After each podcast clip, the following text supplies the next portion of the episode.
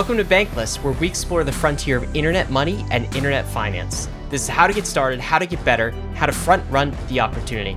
This is Ryan Sean Adams. I'm here with David Hoffman, and we're here to help you become more bankless. Excellent episode for you today. We're talking about Ethereum's hidden power structures, some of the power structures you didn't know existed, but that do, and how those power structures are going to change post merge. This is coming down the pipe really soon, and you need to know about it. Some things to look out for in this episode with Matt Cutler, who guides us through and educates us through these new power structures. Number one, what the power structures in Ethereum are today. Number two, how they're going to change post merge. Number three, what this future world will look like. Is there a future world, as Matt says, where users might actually be paid to use Ethereum? No gas fees. Instead, Ethereum pays you. And number four, why the value of this new power structure, this new economy flows back to ETH, the asset. Yep, that's right. Back to ETH, the asset we talk about all of those things with one of the people who's most educated and most articulate in expressing it. David, what were your thoughts in this episode going into it? In post merge Ethereum, ETH pays you for gas. I, I, thought that was like one of my favorite parts of the show. And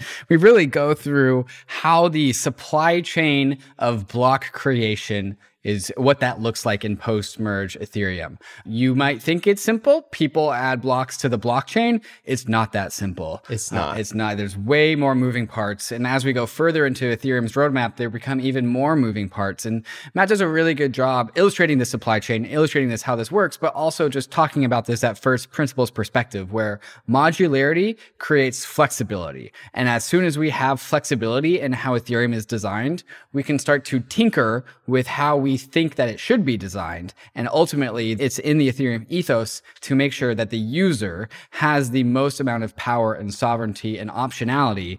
And Matt walks us through how this concept of proposer builder separation and MEV boost and MEV searchers and block proposers and validators, how all of this modularity ultimately flows back into enabling the individual ETH staker and ETH the asset.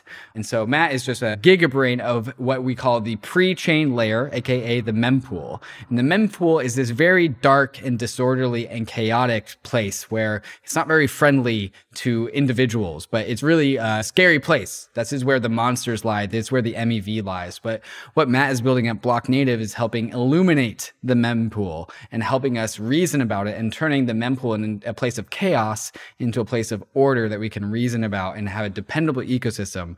And so he just walks us through through all of these details. And I think it's going to be a really fascinating episode for people that care deeply about the protocol layer or just want to understand how everything flows back to ETH at the end of the day. Either one. Look, these blockchains are economic computers, and Ethereum is an economic computer. And the best way to understand an economic computer is by going through and understanding the motivations of all of the economic agents. And there's this new economic agent, brand new agent being born post merge called the Builder the builder. And I absolutely had to understand more about the builder class of economic agent going into this. And so Matt certainly scratched my itch there. I feel like I have a far deeper understanding of all of the economic players in this economic computer and the builder class specifically. So stay tuned if you want to listen to all of that. We're going to get right into our conversation with Matt Cutler. Hey, Bankless Nation, super excited to get into this next topic. It's a kind of geeky, and that's why I love it. And we are bringing to you Matt Cutler for this episode. We're going to talk about power structures in Ethereum. Matt is the CEO and co founder of Blocknative. Block Native is a team looking at the pre chain layer of Ethereum, this thing called the mempool. I don't know if you've ever heard about it, but what he does with Blocknative is listens to every single transaction that's ever broadcasted for chains like Ethereum, uses that data to predict the future. So it's right down deep into Ethereum's computer at the firmware layer. But what we're going to talk about in this podcast is something that I think affects all of us. This is a post merge topic, an Ethereum 2.0 topic, if I can say that, if that's still allowed. And we're going to predict the future of Ethereum based on the new power structures that will arise in the post merge post proof of stake world. And this is going to be super important for you to tune into so that we can predict the future of Ethereum and the future of the crypto economy. Matt Cutler, how are you doing, man? I'm doing great. It's wonderful to be here. Thanks for having me. Can you help us with this topic? Because there's a lot of pieces here. There's a lot of like terminology. Some of it sounds a little geeky. Can you break it down for us in layman speak? Is that what you can help with? Yeah, I would love to. There are definitely a lot of moving parts. There are a lot of abstract concepts, but they all come together in some pretty compelling ways, and it's a super fun topic to explore. Okay, can we start with this? Because uh, we are merging for a reason. We're getting rid of proof of work and going to proof of stake for a reason. But let's kind of start from the beginning because there are some reasons we're doing this. There are some flaws in the existing Ethereum system that we're trying to correct. And by transitioning to proof of stake, I feel like maybe some new flaws that we introduce. I'm not sure. Take us through this, Matt. Sure. So I like to frame this up as hey, look, I've been building companies for a long time. And in the 90s, the whole world went from being offline to being online, the world that we live in today. And that required a huge amount of infrastructure build up because the internet in 1995 was no way ready for the th- type of things we enjoy today, like streaming video and social media and all that sort of jazz, right? Similarly, right now in 2022, we're in the beginnings of this transition from going from an off chain world to an on chain world. And as we look into the future, there's just massive demand for scalability, throughput, data storage, and blockchain systems. And the existing proof of work chain you just can't get there from here while preserving decentralization.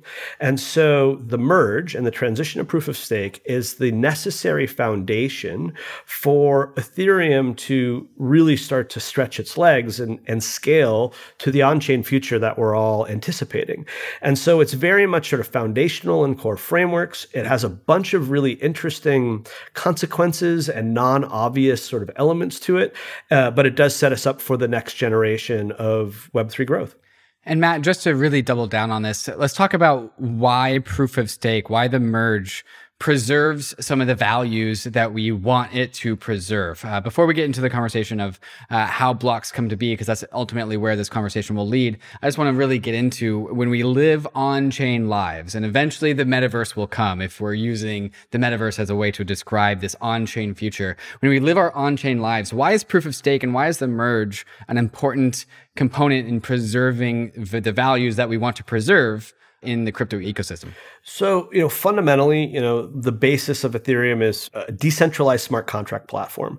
And so this core theme of decentralization where basically anyone can participate in securing the network is really quite critical. However, as you embrace smart contracts, all sorts of additional overhead comes into play. It's uh, harder to reach consensus. It's harder to do execution. There's a lot of computation requirements. There's a lot of data storage requirements. And sort of the shortcut here is just say, well, you need a larger and larger computers to be part of the network. This has a fundamentally centralizing force because it pretty quickly gets out of the domain of your, your average consumer with an average laptop. And so what the transition of proof of stake does, and in particular, the very aggressive move towards modularity in this transition is its preservation of decentralization through modularity. And what this does is get a lot of the benefits of, hey, we can break the pieces apart. You can decentralize them individually. Uh, folks can participate in, in many of these layers uh, with different capabilities. And the net result is a much more capable network with much fewer externalities or external dependencies that still has a very low threshold for participation where basically any consumer with any consumer grade laptop can participate um, you know equally and that's really core if we're going to have a truly equitable web3 and metaverse future so i think this is critical stuff and it's super exciting to be a part of it Right, and uh, just to remind people, the we have this thing called the Ethereum Virtual Machine, and what that means is there is a virtual computer in the cloud that is created out of the shared resources of all of the computers of the Ethereum network. But in order to keep this thing decentralized, those shared resources have to be balanced and have to be inclusive. But we also want this super high powered, decentralized finance metaverse future that requires all of this infrastructure. And people that have been listening to the Bankless podcast, they know they probably have heard this modular design structure before. Ryan and I have done a few podcasts on it. And our first modular podcast was really all about the separation of the execution layer from the consensus layer. This is putting all of people's transactions and their speed, all their, their DeFi activities to have very fast transactions with low transaction fees by putting that on the L2, uh, thinking of L2s as modules, where you have the consensus layer as the, the beacon chain, the proof of stake layer, But I think people that might have just listened to that uh, podcast might not be aware of how further the modularity of Ethereum goes because there's so many other components of modularity that are about specific parts of Ethereum. And this is again what this podcast is ultimately going to be about. But Matt, can you walk us through the parts of the Ethereum ecosystem that Blocknative really has expertise in, where it is now? And that is in uh, the process of block building, uh, because we ultimately want to go to how block building becomes modular. But let's talk about the current state of block building. If we can also as well define block building, talk about the current state of how a block is built and added to the blockchain. Could you, could you just walk us through that process for us? Sure. So the existing model is proof of work. Um, and it's a fairly monolithic model, meaning everything is sort of all tied together in a fairly small and compact set of software and a fairly small and concentrated set of, of actors what are called miners, but are actually more likely mining pools. Okay. So basic proof of work um, consensus algorithm is you build what's called a block template, which is basically a, a candidate block with the transactions. And then you try to solve for the golden nonce, where you try to do a bunch of computation to do the computation, you have to pour energy into computers. And so you have this externality of you need energy that you pay for in fiat, you need computers that you pay for in fiat, and you solve these problems. And the first one to solve the problem basically uh, says, Hey, I have a block, and they broadcast it to the network. And the other miners in the pool or the other uh, nodes basically inspect that, validate it, and say it's okay. That's the top level. Underneath the covers, it's a little bit more nuanced which is you typically have what are known as mining pools. And so you have uh, folks who contribute computing resources to a sort of a collective set called the mining pool.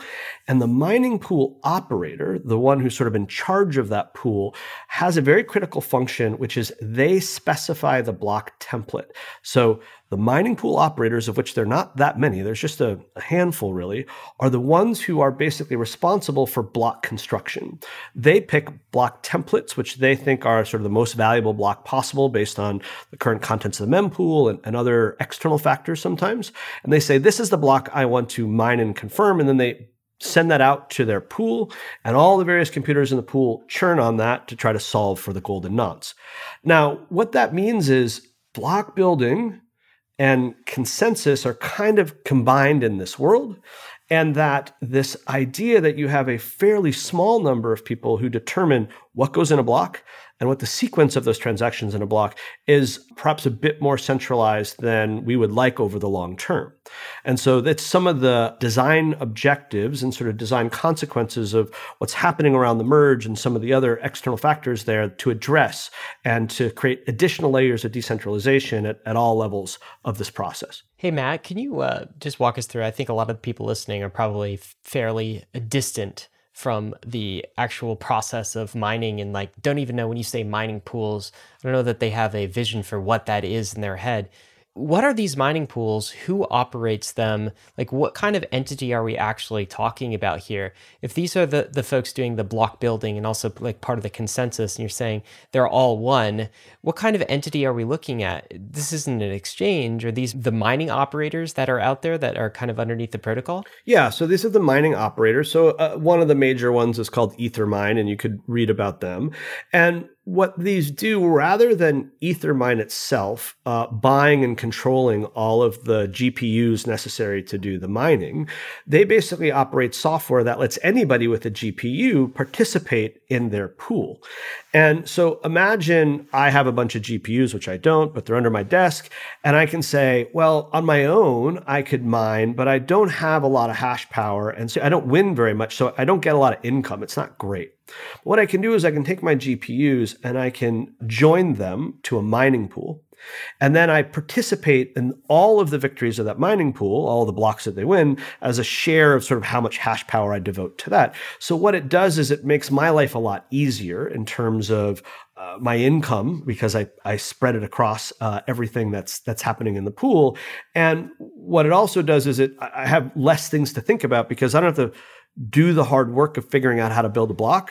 I just get a block from Ethermine. They tell me what to do, and then I spin my GPUs up behind that. So this is the mining operators underneath the network who are aggregating uh, compute power, who are aggregating you know hash, and have this sort of interesting role. There's a bunch of these, but they're really less than you might expect. I'm not sure how many mining pools there are in, in, operation today, but there's not thousands, that's for sure. Yeah, five takes up the vast majority of all hash rate. Yes. And so the five, you have five block builders, five entities which specify these transactions are going to go in a block.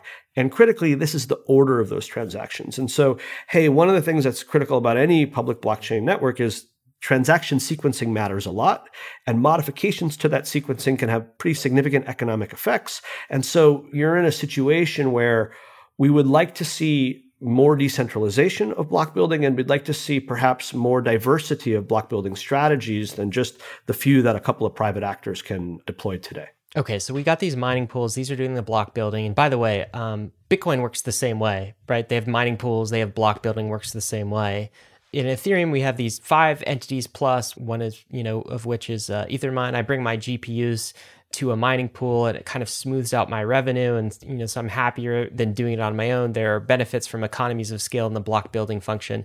Just refresh us really quickly on like the incentives here, the reasons for doing this. How am I getting paid, Matt? So I guess as a mining pool, or I guess contributing GPUs, a miner in that mining pool, I think I have three sources of revenue. I got the block fees, the block rewards, and then I have transaction fees, what remains, anything that's not burnt by EIP 1559. And then I think I have this other thing from all the block ordering you're talking about, and we call that MEV, miner extractable value or maximum extractable value. And that is basically some sort of fee that I get because I am ordering the blocks in a specific way and someone has kind of paid me, incented me to order it in a specific way. There's some kind of arbitrage there. Can you explain those three categories in a bit more detail for us? Sure. So the core of proof of work is when you mine a block, with each block comes a reward, which is called network issuance, where basically new ether gets created and whoever wins the block receives that ether. Okay. And uh, the same is true of Bitcoin and many others. Now, notably post merge, that issuance rate goes way, way down. And we, we, can talk about that later, right? Two, the block is consisting of a series of transactions. Those transactions have network fees associated with them. And under EIP 1559, the regime that we're in today, the fee is split into two parts. There's the base fee, which is set by the network. And then there's what's called the priority fee, which is up to the person creating or entity creating the transaction. It's also referred to as the miner tip. So you take all the fees that are in the block, and the base fee gets burnt, it literally goes away. And so that basically is has a deflationary effect on the circulating supply of ether. But those priority fees all of them go to whoever won the block. So the mining pool operator who won the block receives those as well.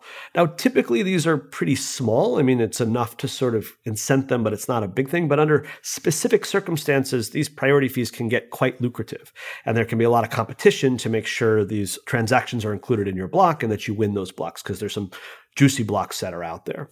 Now, as a result of the nature of the financial systems and, that, and games that are played on these Web3 systems, sequencing matters a lot. And so, for instance, there's arbitrage opportunities where a user conducts a trade and on a decentralized exchange like Uniswap, and that puts a pool out of balance, right? That there's slightly more and slightly less of a certain asset. And that, hey, if I could get transactions surrounding that or just behind that, I could capture that little imbalance. Or, hey, this transaction over here is going to move the price of this asset on this exchange, but it's not going to move on the other exchange. So if I get right behind that, I can basically buy over here and sell over here and take a little bit of arbitrage. There's many of these types of strategies. Now, the challenge is only Uh, one or two people might participate in that, and they need to be in exactly the right spot in the slot. Okay, so exactly the right sequencing in order to capture that opportunity. Well, in the past, what this resulted in was like spam behavior.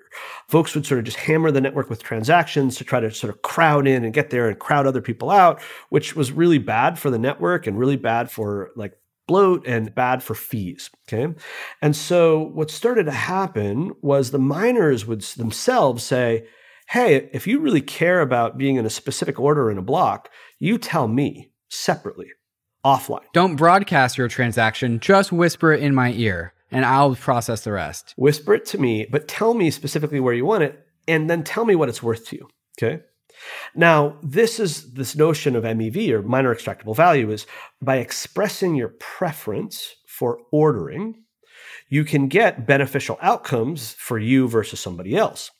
Now, this was starting to happen privately and darkly. There wasn't any transparency or visibility into it. And there's all sorts of negative problems here, like the miner themselves could theoretically say, you know what, that's a great idea. I'm just going to do it myself and censor your transaction and sort of steal the opportunity. And so a research collective and company emerged called Flashbots, which is very well known in the ecosystem. And they basically built an open marketplace for this MEV. And so where you have actors called searchers who identify these opportunities, searchers submit what are called bundles and they provide a fee and say, hey, if you include my bundle with certain conditions, I'll pay you, hey, the miner, this fee for doing so. And it turns out those fees can be quite significant. And so this becomes the third source of revenue for miners under proof of work. You have the issuance for winning the block, you have the priority fees of the transactions included in the block, and then you have this sort of sidecar MEV for actors who specify specific ordering. And when you can deliver that ordering, they pay you an additional amount. And real quick, just to be clear, when you were saying the miners just then, are you talking about the mining pools themselves? Are they the primary beneficiaries of the MEV right now? Are they like in the secret whisper chats? Yeah. Well, so what's interesting is most of the value associated with the sequencing winds up aggregating to the miner. And so, or the, the mining pool. And this is because they're the ones ultimately who have control over sequencing. And it turns out that the privileged actor in the network, he who can control or she who can control the sequencing of the block, stands in this really powerful position. And so, therefore, if you want to take advantage of that, you got to give them almost all of the opportunity that's there. And so, this value and this power accrues. By the way, this MEV is specific to block building itself, not to mining. And so we said before, there's a small number of actors who actually build blocks. There's five of them who control the vast majority of hash power. So those are the five that receive are the beneficiaries of this MEV. And in a pretty significant percentage, there are certain estimates that some classes of MEV, 97% of the value of what's there winds up going back to the miner. The miner or the miner pool? The mining pool operator, who then probably distributes that to the pool itself. But yes. I just want to say this because this was kind of a breakthrough in my understanding of things. As part of the big theme of this episode is that there is this hidden force we've talked about called MEV, but there's also this hidden actor you just called it the one with the power to sequence the blocks. You've also used the term block builder. And I think we're going to use those terms synonymously. But right now, the block builder is the mining pool. And so often, like, we don't really talk about the mining pools or the block builders in Ethereum, right? Everyone knows that there's miners. Everyone knows, you know, that we're going to have stakers in uh, post merge. Everyone knows the other parties and the other actors, people that run nodes and this sort of thing. But we don't talk about this economic agent that is very much at play. And these are the block builders, the sequencers, the mining pools for now. But in a post merge economy, they're not going to be the mining pools anymore. And we'll get to that later. But I think, David, you wanted to follow up on this. Yeah, just a fun, quick story. I got into Ethereum via GPU mining. So, this part of the story I actually have very close to my heart. And the way that you described this earlier, Matt, is like I had like something like 24 GPUs. And so, if I mine solo, for the about, you know, 12 to 18 months that I was mining with my 24 GPUs, I might not probability wise, it was like 50 50 where there, where I was going to like mine a block in like a three month time span.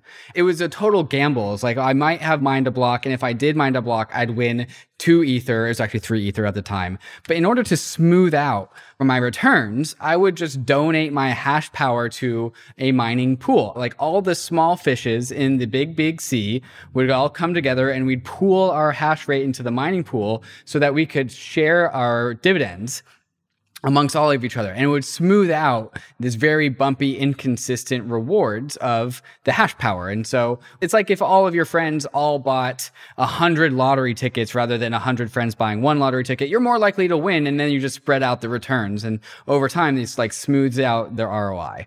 But what we are accidentally doing, and this was really before MEV was really a thing, but what we do know now is MEV is huge. And so when we give up the right of our own ability to be our own miners, we're giving that power up to a mining pool. And so mining pools, maybe we don't really talk about them a lot on Bankless because we're more focused on the future of Ethereum. But mining pools and staking pools are largely the same thing. They're the same type of players, same kind of flavors. And so in one part, I was giving up my hash power to join a larger pool, but that was also giving up my ability to construct the transactions inside of the block. I was giving up that power to somebody that had more power than I have. And the same thing you could say is also true of something like Lido, where you're putting your ETH into the Lido staking as a service app, but you're giving Lido the power to order those transactions, the Lido validator. So this conversation is the same, whether or not we're talking about proof of work hash power or proof of stake ether supply. And so just wanted to go through this story. And so as a result of me giving up my hash power or me giving up my ether, I'm delegating this power to somebody else who is able to extract MEV from the DeFi ecosystem and perhaps not pass it along to me. Uh, just wanted to compare and contrast the, the proof of stake and proof of work side of things. And so Matt, like, can you kind of just like give us the bad scenario as to what happens if we don't solve this problem of the centralization of power with technology. Like what happens if we were to let the mining pools just go rampant with MEV or the future staking pools or large stakers just go rampant with MEV if we gave them too much power? Why do we need to decentralize this power? Well, again, determining which transactions go in a block and the sequencing is a privileged position and it has huge economic value associated with it. And so the issue here is the level of reward, the level of value grows over time with these blockchain networks with the opportunity to determine which transactions go in and go out and those sequencing. And so there's ever greater incentives to have corruption at that layer. And corruption can be I favor one party over another party, I favor my own transactions versus the market's transactions, and you wind up with a system which is supposed to be, you know, fair and balanced and, and equal and is, is actually not that, that you have haves and have nots. And this is something we think a, a lot about at Blocknative is sort of information asymmetry that exist in this ecosystem and sort of how everybody having access to the same set of capabilities is actually really beneficial. And so what the focus is as part of a certain dimension of the merge is to move to modular decentralization of block building and to create new actors in the core of the network. And therefore, there's probably going to be some pretty interesting power dynamics that emerge from there we've often on Bankless called uh, if you are the person who gets to construct the next block, and right now in proof of work, it's random. You don't know when the next block comes, but you still are constructing every single block as if it is going to be your block. And in proof of stake, you actually will get to know when it is your turn to construct the block. And so in that moment where you as a validator, you as the miner who's proposing the block, you have what we call God mode. You have God mode over that one block, you know, blocks added to the block blockchain in a serial order. And if it's your turn to produce a block, you get to determine the future state of Ethereum. You, for that one instance of time, you have God mode. And that's powerful. God mode is powerful. You get to actually determine the state of Ethereum. You get to bend the transactions. You could accept those transactions, but not those transactions. You get to embed your friends' transactions ahead of your enemies' transactions. And so it's nice that we get to distribute God mode across like an array of proof of stake validators from all across the world. And those can get to be individuals who are staking their ether at home. But if we accidentally have a part of our system that creates higher returns on capital faster than the individuals, then that God mode will accrue to one single entity faster than we would otherwise like. And so this is the conversation that we're having today is like the technology don't worry, Bankless Nation. We have the technology to fix it. And that's what this podcast is about. And that's what the second half of the show is. And so, Matt, can we get into the future state of Ethereum in the post merge world? How do we solve this problem of preventing one central entity from having God mode too much? Where does that conversation start? Sure. So uh, the transition from proof of work to proof of stake is rather than proving that you've done some work, i.e., burn energy through computers to solve a block. You stake your Ether. So you need 32 ETH to be an independent staker. And what you basically do is you commit to tell the truth. And if you tell the truth, you get a little bit back. And if you don't tell the truth, in fact, if you promote alternate truths, then you get slashed. And the economic properties of this are such that it's highly secure and it requires vastly less energy and it creates sort of room for a whole bunch more uh, scalability the, at other levels of it. Now, this proof of stake is the consensus mechanism. It's how the network agrees on what reality is. But what's happening is we're beginning to split apart the block building aspects, the execution layer. And so by default today, a validator will run a validation client. There's a bunch of them out there. There's like six major ones. And they'll also run an execution client like Geth. But what they'll do is they'll say, Hey, Geth, give me a block. And Geth will give them the block. And it's pretty straightforward. They can manipulate that block if they want. They'll validate that, pass it along, and that's kind of the end of it. It's a fairly easy thing to do. But it, as you mentioned, when you combine execution and consensus into the same actor at the same time, it creates room for corruption. It creates room for weird things to start to happen. And so what's occurring at the merge is this idea of block building, where a new set of actors will be enabled in the ecosystem who all they do is build blocks and propose them to validators. And those block builders. I'm sorry, Matt. When you say build blocks, I just want to double down on this definition. Building blocks means I'm a block builder. I listen to the mempool. I listen to all the available transactions. I order them up to the size of all the transactions that can fit into a block. And I have, with that order, I have built that block. And then I pass that block on to the validator who's going to validate this block. Is this correct? Uh, yes. So the block builder's job is to assemble the block. Mm-hmm. And what they do, which is quite interesting, is they bid to win the block. Mm. They say, "Hey, I have this block. Hey, validator, if you use my block template, i.e., the you know the block that you've created, I'll pay you 0.2 ETH." Okay. Mm-hmm.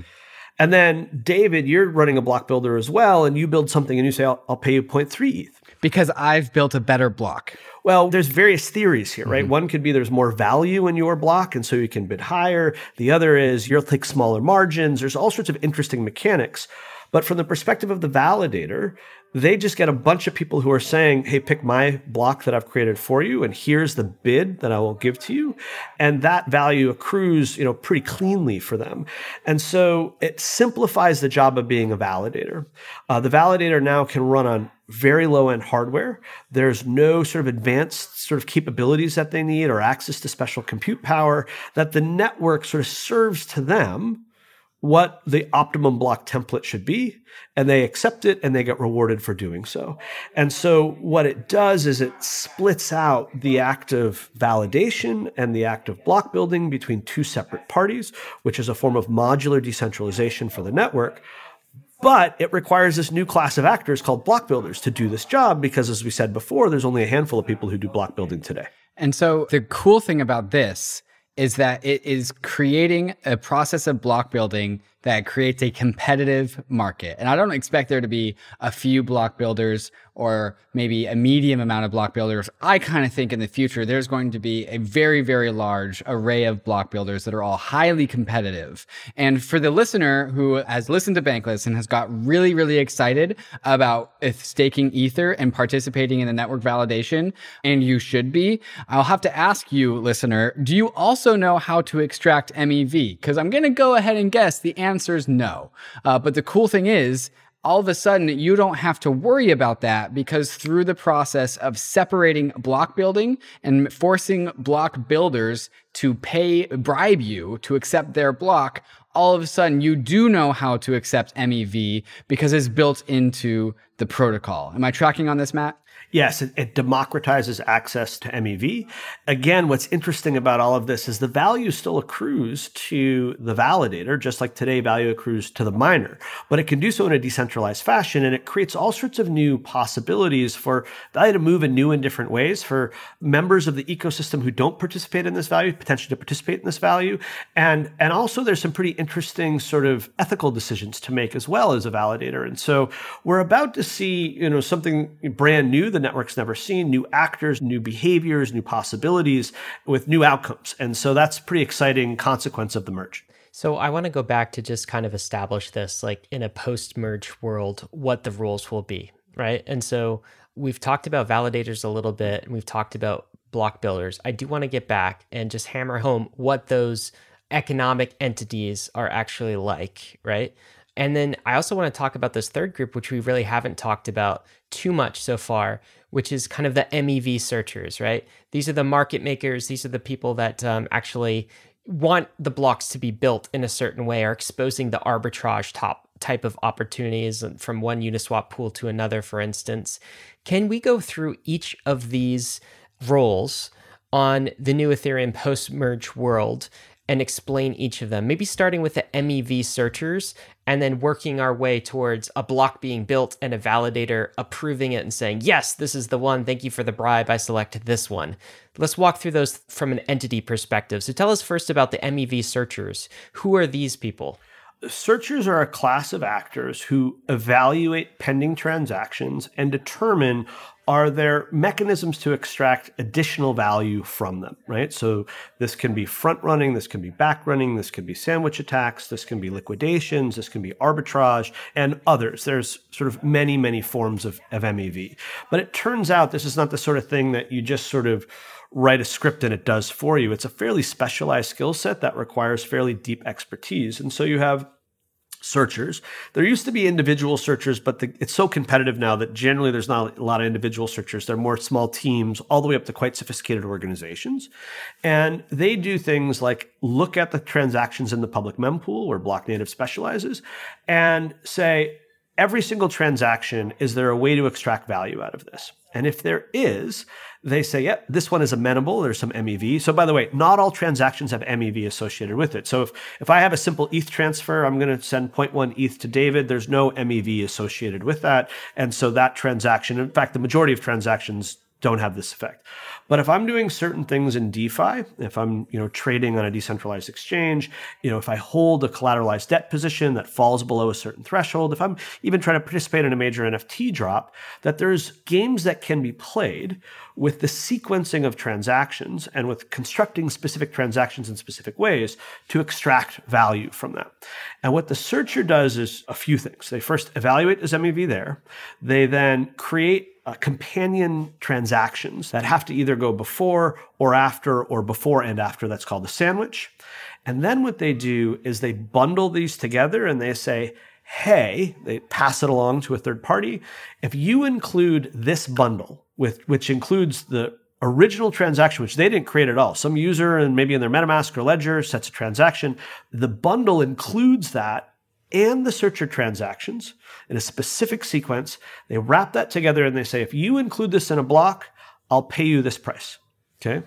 And what happens is there are many searchers who compete for many of these opportunities. So sort of a classic, you know, typical ARB opportunity, which is pretty obvious. You'll have many searchers compete for that and they'll bid up the price until almost all of the value of that ARB is in the bribe to the miner, and that's why it becomes miner extractable value, and the miner gets paid what the ARB is basically worth, with a small amount left over for the searcher. And who are these people? Are they like high frequency traders? Is there a traditional finance analog to who these people are? Or do they have sure. capital? Are they like funds? Are they just you know super geeky people at home, just like typing stuff in on their computers? All of the above, right? They're shadowy supercoders.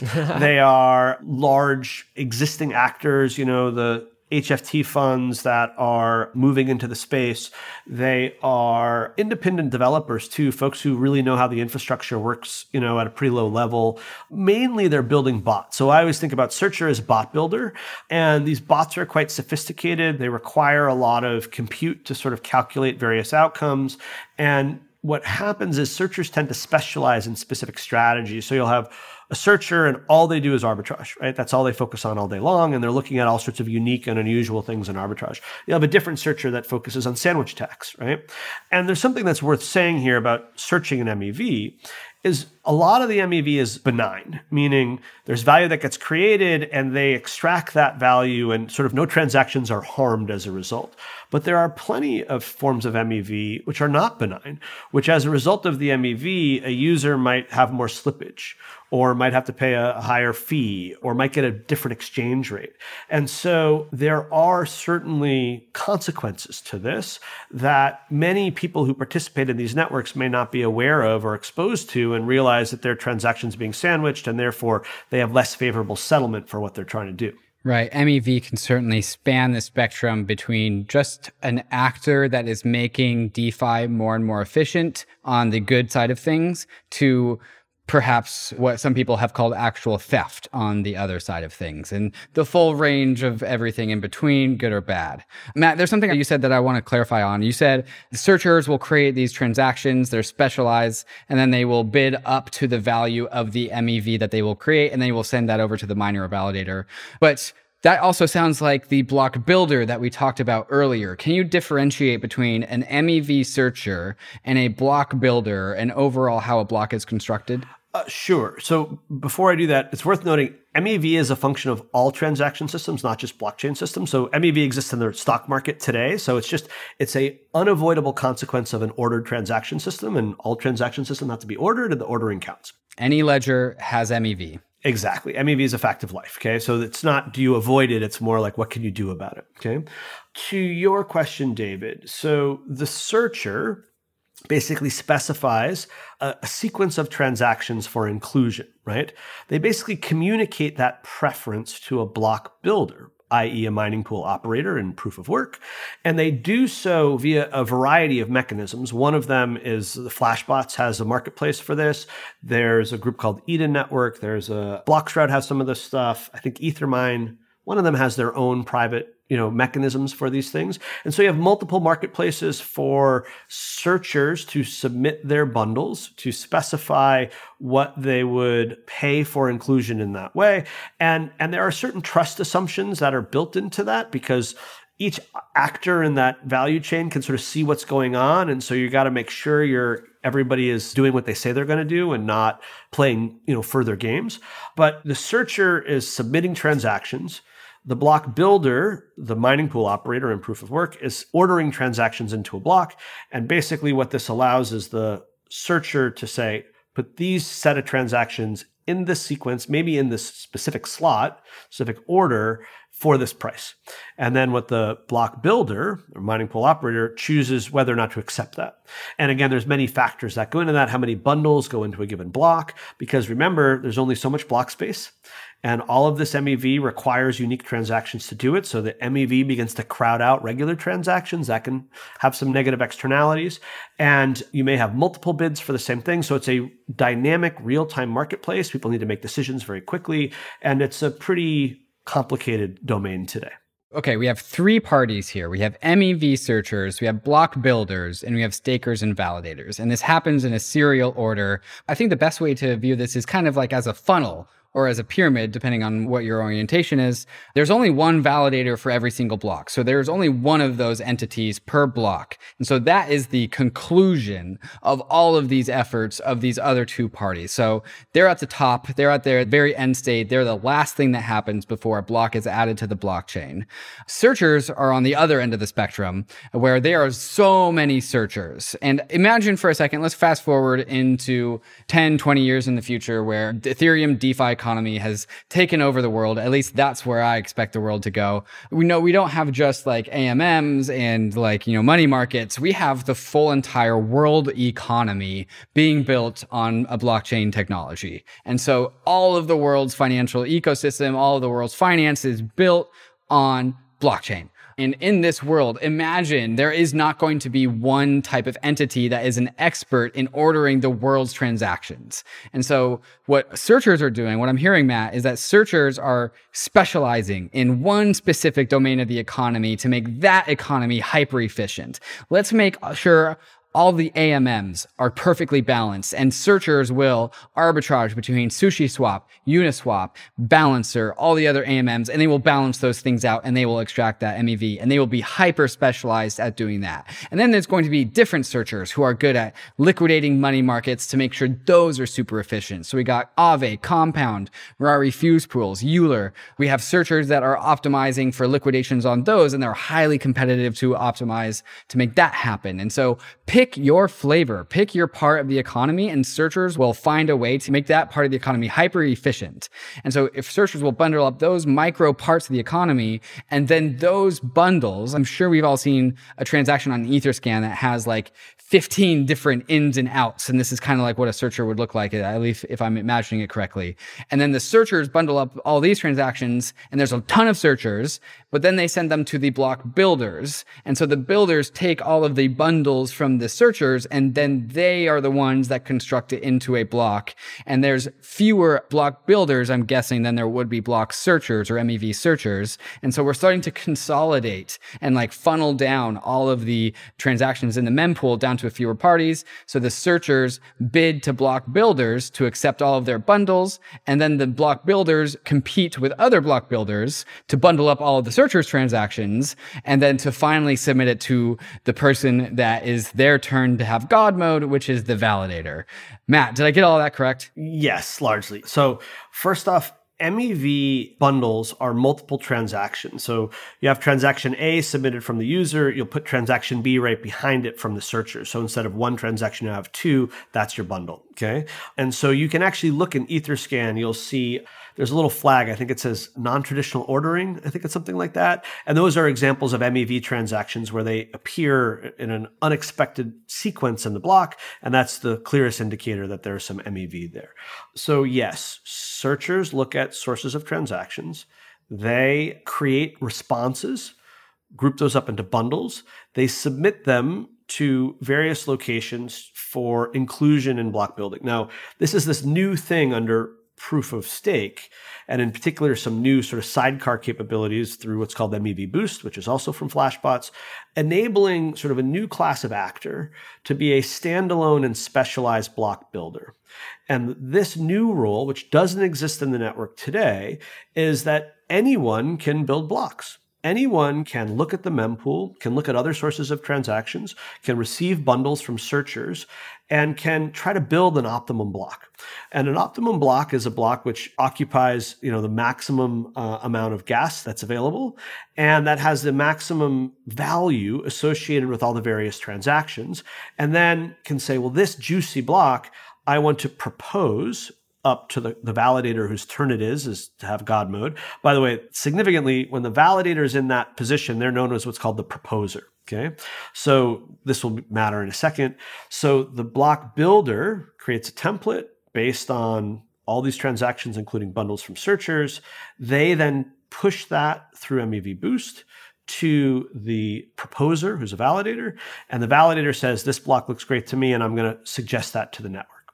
There are some interesting nuances in, in how the various pieces work, but sort of the punchline to all of this is standalone block builders have not been a thing in Ethereum to date, and immediately post merge, it's going to become a thing, and that's going to be a pretty interesting uh, set of activities and actors. And now that you have independent block builders, they can start to do things that haven't been possible before. They can start to move value around in ways that haven't been possible before, and they can start to express sort of values in ways that haven't been possible before either. And, and I think there's going to be a lot of interesting possibilities that emerge from that. So we want to talk about the block builder new character class that's like sort of entered the list of economic agents, right? And I guess before in the existing Ethereum today, uh, block builders and kind of uh, validators have been one and the same been these kind of these mining pools you know like as david was talking about the kind of the efficiency and the specialization of these setups particularly around the mev uh, search it's so interesting to me because it's almost it's starting to resemble a very organic system. Do you know like in the ocean like cleaner fish? We have these like fish that go clean other larger animals, like clean their gills, or they'll pick out the bacteria of a whale's teeth, you know, and they're just chomping away for all of the energy, right? They go take the energy. Well, this is how we sort of extract all of the economic energy from the Ethereum ecosystem, right? It's kind of a symbiosis. It's like a mutualism between different organisms. And that's what these MEV like bots to me are. You describe them as bots. It's like these little nanobots, these little cleaner fish going and finding all of the economic energy and just like biting it and cleaning things up. But this new character class, the block builder, Okay. Can you talk about what this entity might be? And I wasn't entirely clear, Matt, on why this new entity has entered the picture. You mentioned something called MEV Boost from Flashbots, but I don't think that's part of the core Ethereum protocol. That is something else, that is something third party. And yet, it establishes this new block builder economic agent. So, how and then who are these block builders going to be? Like, we haven't had them in the past. Who's going to step up and say, I'm going to be a block builder? And what is the benefit for them? Sure. So, as we said, there's a lot of moving parts here. So, the general, if you're interested to learn more about this, the term to search on is called PBS, Proposer Builder Separation. Okay, that's the broad umbrella where you're going to separate out proposer, the validator who's proposing the block to the network, from building, right? Now, in the Ethereum roadmap, there's a, a notion of what's called in protocol PBS, so that in the protocol itself, proposer builder separation will be enshrined. But that's at least a year and maybe further uh, out from the merge. So this is in the future. There's a bunch of research. We need to hard fork that in. There's a, ways to go before we get to in protocol PBS. However, there is this addition of a sidecar, uh, which is known as MEV Boost, which significantly all of the consensus clients support the MEV Boost APIs. And so if you're a validator and you're running your Prism or other consensus client, the consensus client needs to get a block. Okay. Now you could do that yourself. You could run your own local copy of Geth and say, Geth, give me a block. And it says, hey, here's your block template. Go propose that. Or you could say, hey, MEV Boost, give me the block. And then that outsources, it creates the avenue for an external party to suggest a block to you. And so this is opt in. So validators are going to need to enable these APIs and, and, choose to participate in the system. But the economic incentives are such that it would seem that most validators and potentially all validators would do so because they make more money if they do. And is MEV Boost the only game in town for this? MEV Boost is the primary game in town. There certainly is some interesting possibilities for someone forking or creating alternates to it. But at the end of the day, the APIs are now enshrined in the consensus clients. And so there is this mechanism of an outside you know element communicating into the consensus clients. What's nice about this by the way is it's completely client agnostic, so it's not like one consensus client can do it and the other one can't. And so therefore you have this reduction of consensus client diversity. So it's pretty cool that it's something completely independent. And Flashbots themselves have been working quite closely with the Ethereum Foundation to ensure that this is not something, you know, proprietary or that gives any one actor, including themselves, some sort of unique advantage because they were the ones who helped construct that. So the interesting thing is this relatively small piece of software called MEV Boost is a sidecar to these consensus clients, and it enables third-party block builders to exist. There's some multiple pieces to the infrastructure that's required underneath there, which has some very interesting consequences. Like there are these things called relayers that have certain functions to do. There's block building itself. There's searchers. There's other forms of simulation. So underneath the covers, there's even more complexity happening or even more sort of moving parts. But at the end of the day, MEV Boost is the secret here that allows block building at the merge. So that, that block building as a capability, as this class of actors, you know, will be enabled by this piece of software. So MEV Boost comes post merge, but then basically something like MEV Boost becomes enshrined in the protocol in a year, two years, some future hard fork, and it becomes this thing that you just called PBS proposer builder separation, right? And then it becomes enshrined in the protocol and we don't need MEV boost anymore. Exactly. Okay. These block builders themselves, all right? This is a new economic agent. We've had the MEV searchers before. We know what validators are, of course, and stakers and miners. Who are these block builders going to be? Uh, so it's an interesting question. So the, the, honest answer is nobody knows who's going to be a block builder. Ah. But it would seem that those entities so so block building will be resource intensive. You'll require a lot of compute you'll require a lot of network bandwidth you'll require a lot of data to be an effective and competitive block builder. And so block building will probably emerge from groups that already have those capabilities. So this would be existing infrastructure providers inside the Web3 ecosystem, like Blocknative as an enabler to all of this, like Flashbot, certainly, like maybe some of the big HFT shops that have a lot of resources, like maybe some of the node operators, whether you're an, an Alchemy, uh, Infura, QuickNode, some of those may enable these sorts of capabilities as well. And so this is one of the things that's super interesting about it is it's a brand new market. It's a brand new game and it's not at all clear what different actors will bring to the table and sort of what sort of unique advantages they'll have. The desire of the ecosystem is that it be highly decentralized, that there be many block builders who are participant in the network and, and are winning blocks. It's actually a, a negative situation if you have one master block builder who builds all the blocks and then they're the force of centralization. So the setup is such that you'll have many different actors who participate in block building. So you want many different actors to participate in block building. Not sure who they're going to be, but there are some possible candidates. And how are they economically rewarded? And how much is the economic opportunity for these block builders? Again, we'll have to figure that out. But the way that the economic rewards go is the block builder receives all of the value of the fees of the transaction of the block. So all of the priority fees will go to the block builder. The MEV bundle bids, right? The bribes go to the block builder. Okay. And so the block builder, what they're trying to do is build a maximally valuable block that is valuable in the form of the priority fees that are included in the transactions and in the form of the various types of MEV that are in that.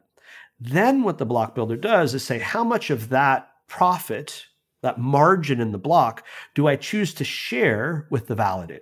Okay.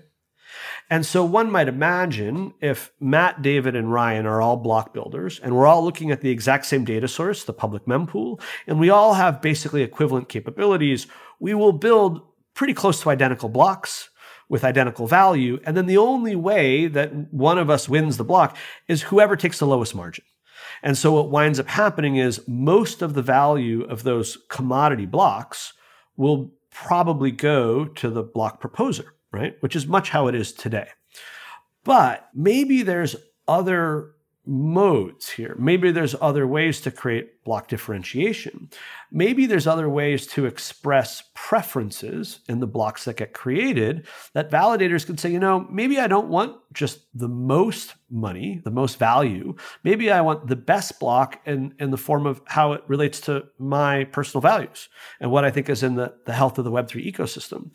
So there are many ways to construct blocks. You could construct a block that's naively ordered, what they say today, which is highest gas price at the top, lowest gas price at the bottom. That's it. Okay. The nice part about that is it's totally transparent and fair. And you could run a validator who says, I'm only going to accept blocks that are ordered this way.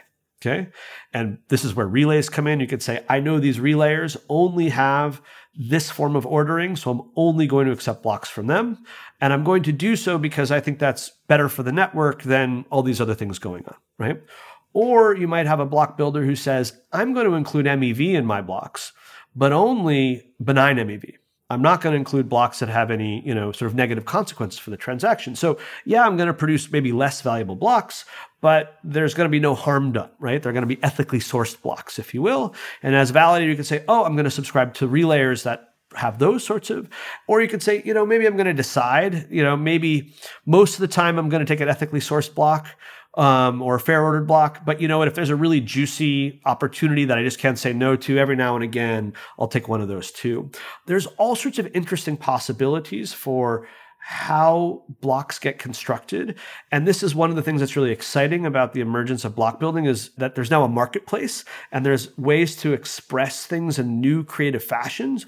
And it doesn't necessarily have to be this sort of linear whoever bids the most gets the block and hell with the consequences if you will. And so you do want this differentiation and you definitely want this competition right? And ideally you want some sort of commoditization of this layer so that the block builders don't become a rent collector on the system and so that they pass the maximum profit to the validators, which is what we want, or block proposers. But you have a question mark face. Is that what we want or no? Well, maybe because today the value flows up.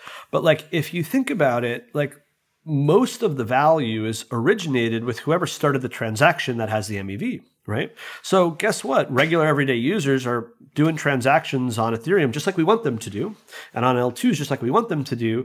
And as sort of exhaust from what they're doing, there's other value that gets created that they don't participate in at all today. Because the users themselves are not aware of the MEV and don't know how to capture it if they did. Okay. Oh, okay. So you're talking about this fourth party that we haven't even considered, which I forgot about, but there's a user of this Ethereum transaction at the end of the chain. Hey, that's me. We talked about searchers and builders and, and validators and stakers, but there's actually a user. Now you're introducing that uh, persona. There's a user, there's a wallet, ah. there's a ah. dApp, there's a protocol, all of which you could sort of look at and say, these are the sources of transactions of which MEV results. And gosh, wouldn't it be a more level playing field if they were to participate in this as well? Wow. Okay? And so now you can have block builders that provide rebates. right? So I always like to say, imagine instead of you having a wallet that you add money to to pay for your gas fees, your wallet pays you to use it. Okay. Where do I sign up for that? Well, we think these are coming, and we think that this is why this is such an interesting opportunity for someone like us because we build enabling infrastructure that could make this a reality, right? Where the wallet itself is aware of MEV or is connected to searchers who can evaluate, and that the wallet itself could then participate in this economic flow. Okay. And then the wallet could return value back to the user. And one might imagine different wallets with different techniques and how much they capture versus how much they share. And then users now have all sorts of new possibilities to select which wallet provides the greatest rate of rebate, right? So, one, there's this sort of new, there's a possibility of value flowing in new directions of big economic opportunities being created in areas of, of the ecosystem which had less of that, that will then create all sorts of new innovation. And so uh, if you're a dApp developer, you can participate in this. If you are a wallet developer, you can participate in this. If you're a protocol, you can potentially participate in this as, as, well. And so now, as a block builder, you have the opportunity to take that reward in the block, and instead of just giving it all to the validator, you could say, oh, I want to share some of it with the user. I want to share some of it with the wallet. I want to share some of it with the dApp. And so these sorts of eddies and currents and recirculation of value, we think is highly constructive and quite interesting. And we're quite excited to be a part of enabling that. And the block builder is only sharing the MEV portion. It's not sharing the block rewards, not sharing the the other priority fees. It could be it can share block rewards too. Absolutely, right? Of course. So each block has a certain amount of value with it that value gets apportioned, right? So I, I win the block, right? I'm the block builder. I got to give some of that value to the proposer, to the validator, because they're got to pick mine, right? And that other value left over, I'm going to give some to the MEV searchers who found the value. I'm going to give some to the wallets who originated it and maybe directly to the user, maybe enable the wallet to give it to the user. And I might even give it to the dApp. And so one could imagine this pie and it gets sliced up in all these different fashions. And the block builder themselves might take a relatively small percentage of the overall reward that's in line with where the value is, you know, who's responsible for which aspects of the value. But if I'm a validator who with rational self-interest and I'm like greedy, I want to maximize my profits.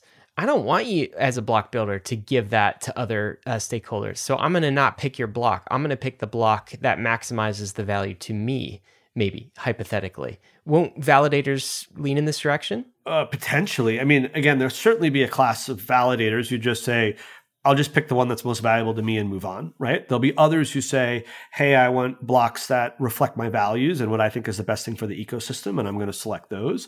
You know, it's quite possible that this dynamic could emerge and still be the most competitive block. That because of basically go pretty far up the value chain and sort of what is the source of those transactions that you're going to have you know blocks that certain people can build that certain other people can't build Okay. So for instance, you're going to have like HFT shops that have their own order flow. Are they going to capture the MEV associated with their own order flow? Are they going to build their own blocks in order to maximize that? Are they going to share that with others? There's these weird, you know, not weird, but there are centralizing forces where you have a vertically oriented stack, which starts to look like a, big HFT shop like we have today. That's probably what's known as MEV dystopia. You're going to have decentralized layers. And so I think the reality is is there's a lot of moving parts. There's a lot of very interesting possibilities that I don't think it, my anticipation is it's not just going to pin to the, the simplest case that there's going to be a pretty complex and varied environment for block builders and for how these rewards circulate through the ecosystem. I don't think it's that crazy to think that people that will be entities in the future of Ethereum that have some sort of like walled garden or like monopoly upon their users and the transactions that they want to embed into Ethereum. And if they have control over users' transactions, they don't have to broadcast those transactions to the mempool, they can go straight to the source, right? And so they kind of have deal order flow, which is a phrase that we all learned with Robinhood and Citadel in a negative light, but there's no reason why this has to be negative. This can just be a result of this particular vertically integrated construction where somebody has an app and they just receive transactions from their users and then, then they go through this process. There's totally reasonable to think that one entity has just like a bunch of transactions that they are their users' transactions and it's their duty to get their users' transactions into a block. And so, Matt, I am very much reminded of the number of credit cards that I have in my wallet. A few of them give me 2% cash back. A few of them give me airline points. They all have, well, I guess it's Visa that has like my order flow. But I'm wondering if I'm onto something here, like this cash back, this rebate, because I am in a transaction originator from my Apple credit card and my United Airlines miles credit card. Am I onto something here? Is this the right comparison? Um, it's a very apt comparison. Um, my sense is in Web3, those rebates could be dramatically better than what you get from a credit card company for all the reasons you might expect. I had a feeling. And this is one of the big benefits of decentralization and of modularity and of competitive marketplaces is that the value can begin to move in a much more efficient fashion. And so, yeah, we think this is super exciting. And, and we started out this conversation in terms of, you know, power structures, right? And so I look at the post merge landscape and my sense is transaction originators wind up in a fairly powerful position. Okay. And if we think today about sort of what is the true point of origination, they're wallets and there's a handful of wallets that are pretty well positioned that have you know certain market share advantages in the in the marketplace and they're probably going to exert significant influence over the trajectory of these sorts of things and proprietary order flow is, is a little bit problematic but that's going to start to emerge there's probably going to be standards for these candidate transactions to be shared among parties so you can have maximum searcher awareness because quite frankly the more searchers that are looking at a transaction the more likely it is to be most efficiently understood and then and things like that. You're going to have actors like Blocknative who are really good at real time simulation, who are be, be able to understand the consequences of these things and make decisions really quickly, sort of help all the various actors sort of navigate through this. And oh, by the way, all of this complexity under proof of stake, there's a new block every 12 seconds. Okay. That's five blocks a minute. 300 blocks an hour, 7,200 blocks a day, 2.6 million blocks per year. Every one of these is a real time auction. Every one of these, all of this mechanic is happening all at once.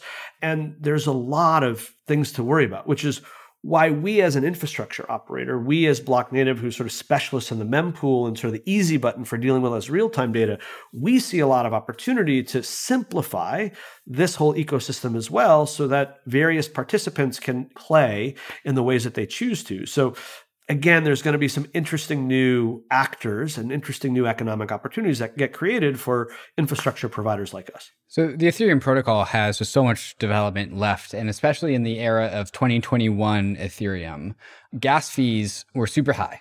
People just felt very excluded from the Ethereum ecosystem because we had just an inefficient block space auctions.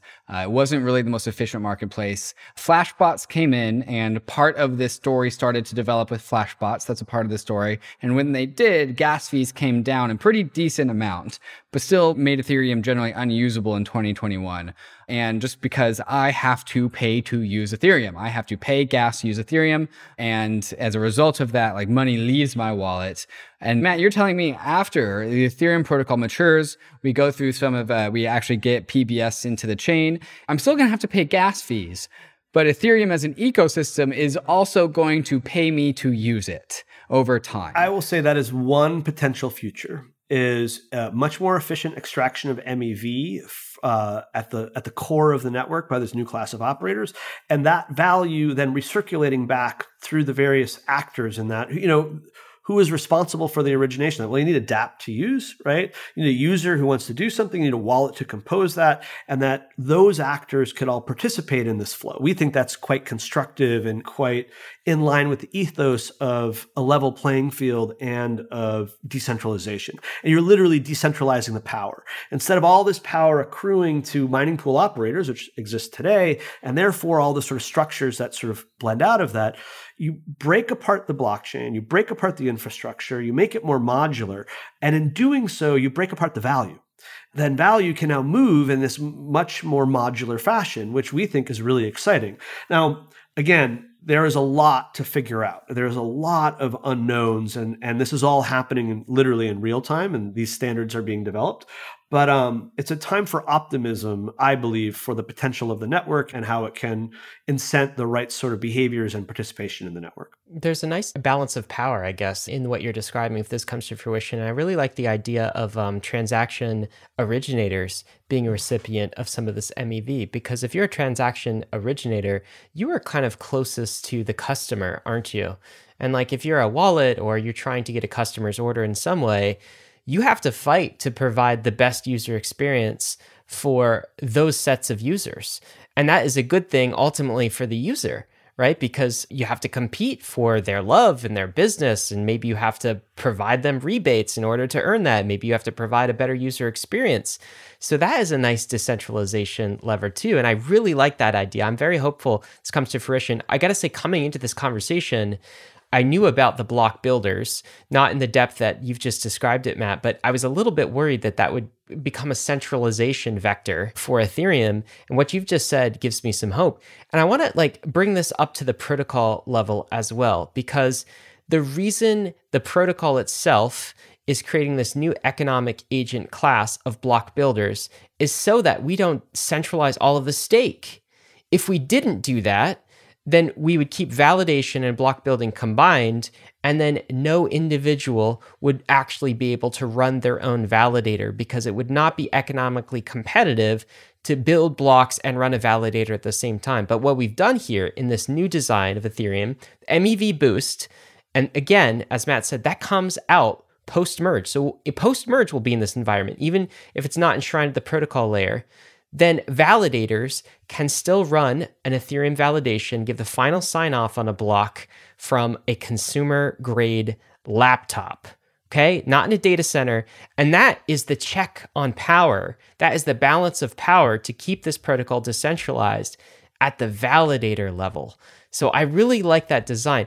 Can I ask you, like, structurally, how hopeful are you that Ethereum remains decentralized. Because to me decentralization the thing that it does the technology that provides it's an anti-corruption tool right? And centralization means potentially more room for corruption. So we got to keep this thing decentralized. In this new design how confident are you that we're going to be able to do that my sense is the path that we're on is a technologically progressive approach to enable orders of magnitude scalability while preserving and even extending the decentralization characteristics that exist today. Okay. Though it is no foregone conclusion. I think it is really a function of the various actors in the ecosystem and the decisions that they make, both economic decisions and also ethical decisions along the way. My sense is, you know, for instance, with the a realization that if you had validators building blocks, it creates a centralization force. The team at Flashbots was really pretty proactive about saying this is a big risk and then creating a spec and standards and working with the ecosystem to create a solution for this. Okay.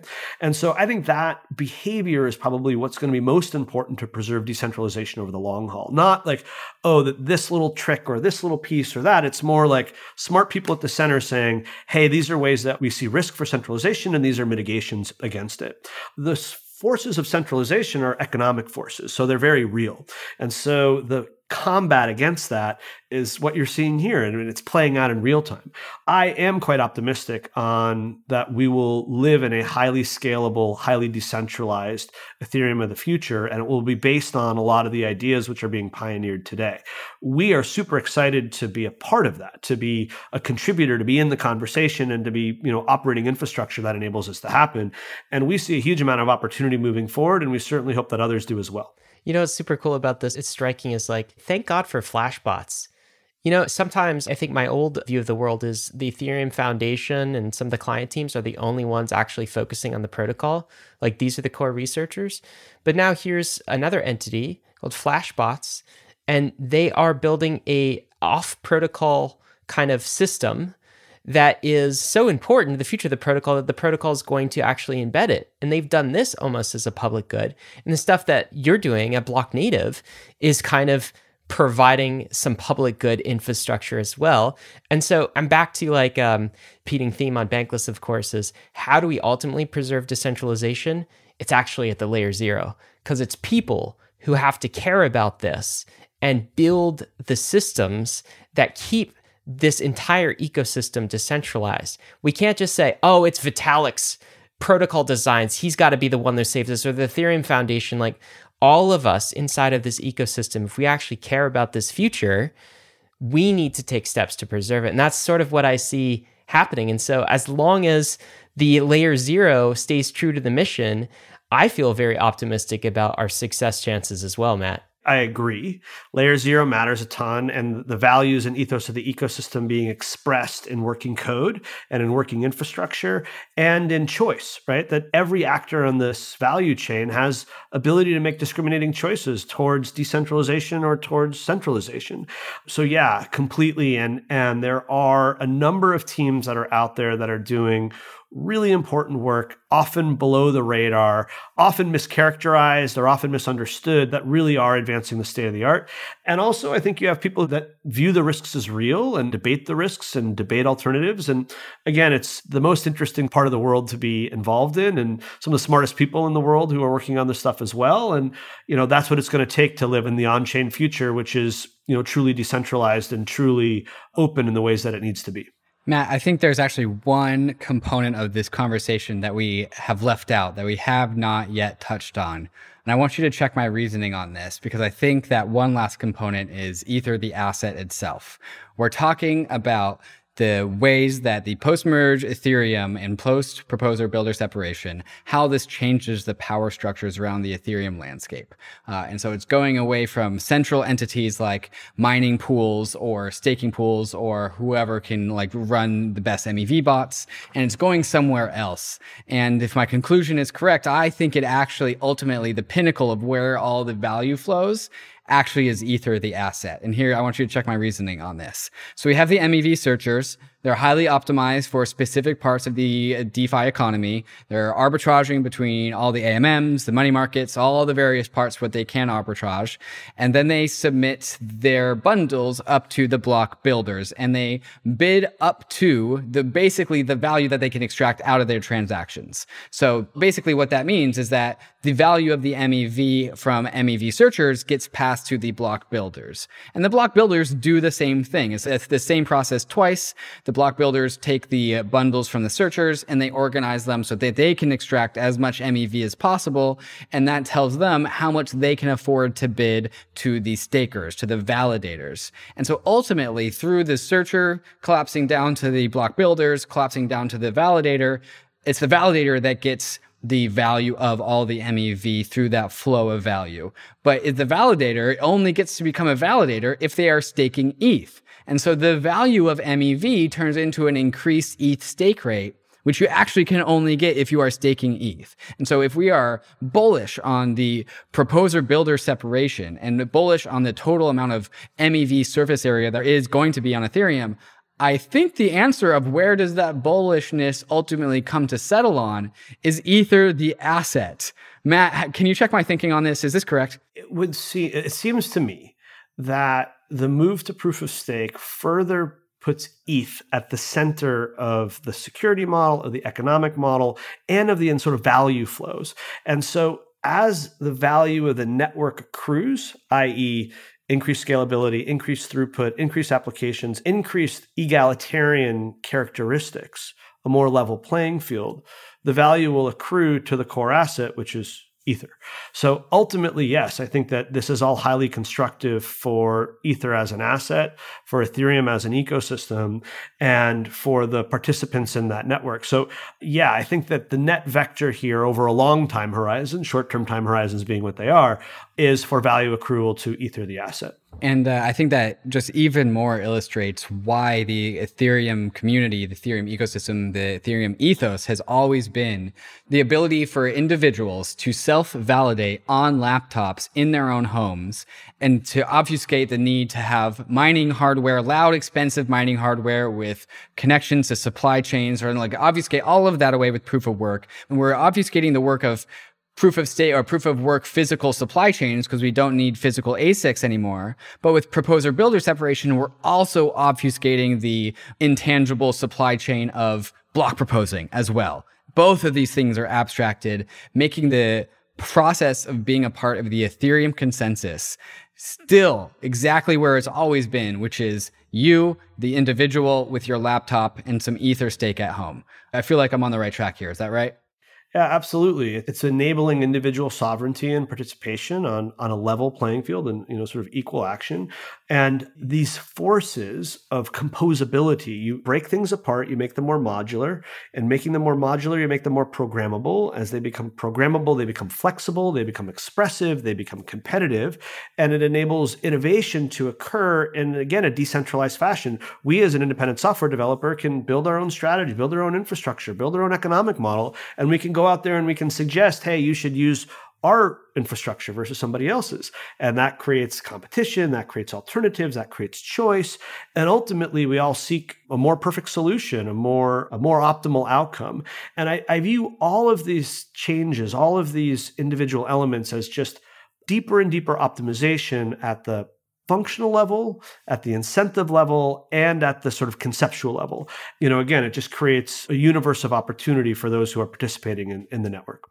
One last thing, Matt. I used to think uh, kind of this MEV problem was um, sort of Ethereum's problem to solve. But then I noticed a whole bunch of the other alternative blockchains weren't even talking about MEV, weren't focused on solving it at all. And yet they still, at scale, will have these same problems. I'm curious about MEV. Is it just an Ethereum problem or do other chains have it? Like, why don't we talk about MEV on Bitcoin? Is that because like Bitcoin's MEV happens almost at the crypto bank layer inside of a BlockFi or inside of a Celsius or inside of a Nexo, and it doesn't happen on chain.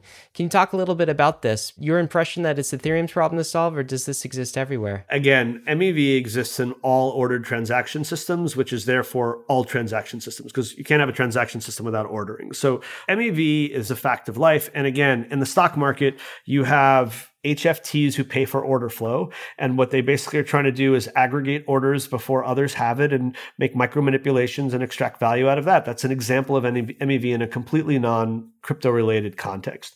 Yes, every blockchain has MEV as long as there's two characteristics value and generally some form of smart contract, right? If you're just doing transfers, like is the core of Bitcoin, there's not a lot of MEV to be extracted other than, you know, in certain opportunities, someone getting in front of somebody else. But as all these other blockchains add additional smart contract capabilities, whether it's at their core or as an add on, MEV emerges almost immediately as soon as value starts to flow through it. Uh, by the way, there's a whole emerging category of cross chain MEV. So MEV involving transactions on multiple chains simultaneously. And this is a, it's just a fact of life. And what is, the opportunity here is to explore this in the open, to discuss it, and to expose people to it. This is something I think is super important. We believe an informed user is, a, is an empowered user. And so do you just tell the user like press this button and a bunch of things are going to happen and don't worry your pretty little head about it or do we say hey user you know how do you want to set your transaction fee? Because hey this will happen faster but it'll be more expensive. This will happen slower but it'll be cheaper right we Blocknative offer things like transaction preview or simulation if you press the submit button right now here's what's likely going to happen so the user can see the likely outcome before they get it well, where we want to go with that is like, shouldn't the user be alerted to, hey, there might be some MEV here? Do you want to evaluate that? Do you want to participate in that? And so, this idea that exposing all of this stuff completely to the entire ecosystem, providing tooling with equal access, is by far the best solution here because you know you want to light up the dark forest as we say and you want all this stuff to be out in the open and not you know, behind closed doors, some smoke filled room, some backroom deal where value is accruing sort of under the covers and people can't really see it. And before you know it, you have the root of centralization happening. So, yeah, we think this is a fact of life, regardless of where you are, on chain or off chain, Ethereum or otherwise. And the tooling that we're building today and the infrastructure that we're building today allows us to mitigate it. Matt, you just touched on it, how Blocknative fits into this whole structure, but I'd like you to double down and keep going with that because we have so many different chains, and I think we're going to have a hundred times more than what we have now, which means we're going to have a hundred times more mempools, and I dare say I think we're going to have thousands and thousands of times more transactions. How does Blocknative fit into this whole proposer builder separation, transaction routing, transaction origination? How does Blocknative as infrastructure fit into this whole thing?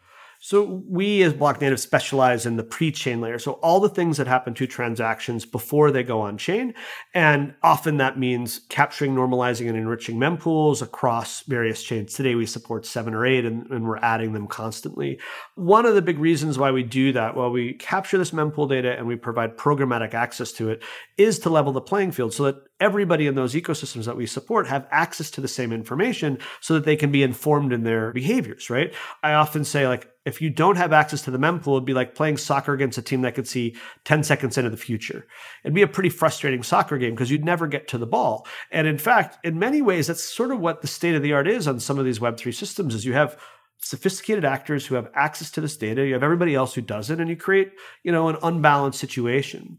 So this is what we do today. And we have a whole bunch of advanced capabilities as it relates to transaction simulation and preview, gas pricing, and things like that.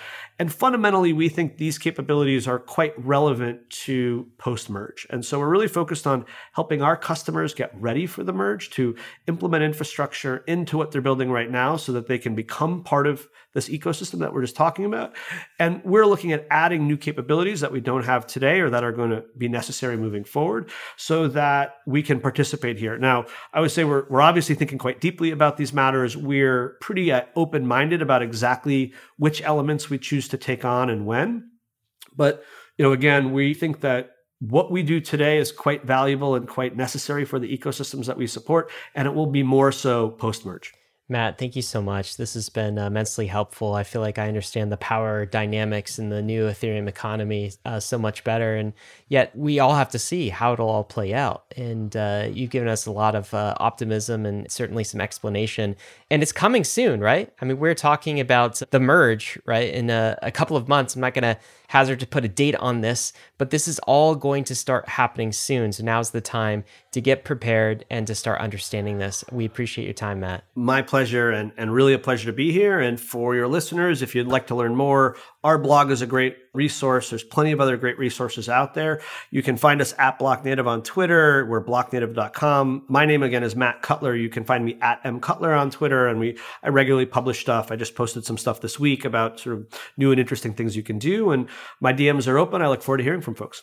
Matt is a, wealth of information. So I encourage you guys, if you have follow up questions, take them up on that offer. Certainly, we'll include links to uh, the Blocknative resources he just mentioned in the show notes.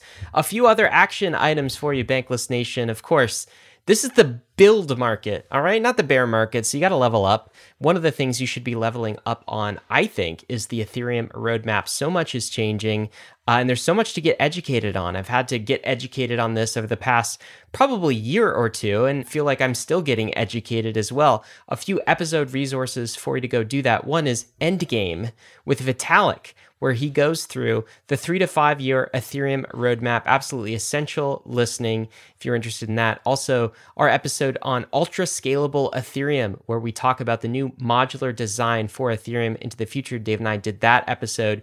And David did a recent episode I thought was fantastic called The Guide to the Ethereum Roadmap with Jon from Delphi Digital. Absolutely essential listening too. Goes a bit more into the different roles and categories and proposer builder separation. So, good pairing episode with this one as well. As always, guys, risks and disclaimers. Crypto is risky. So is Ethereum. So is Bitcoin. You could definitely lose what you put in, but we are headed west. This is the frontier. It's not for everyone, but we're glad you're with us on the bankless journey. Thanks a lot.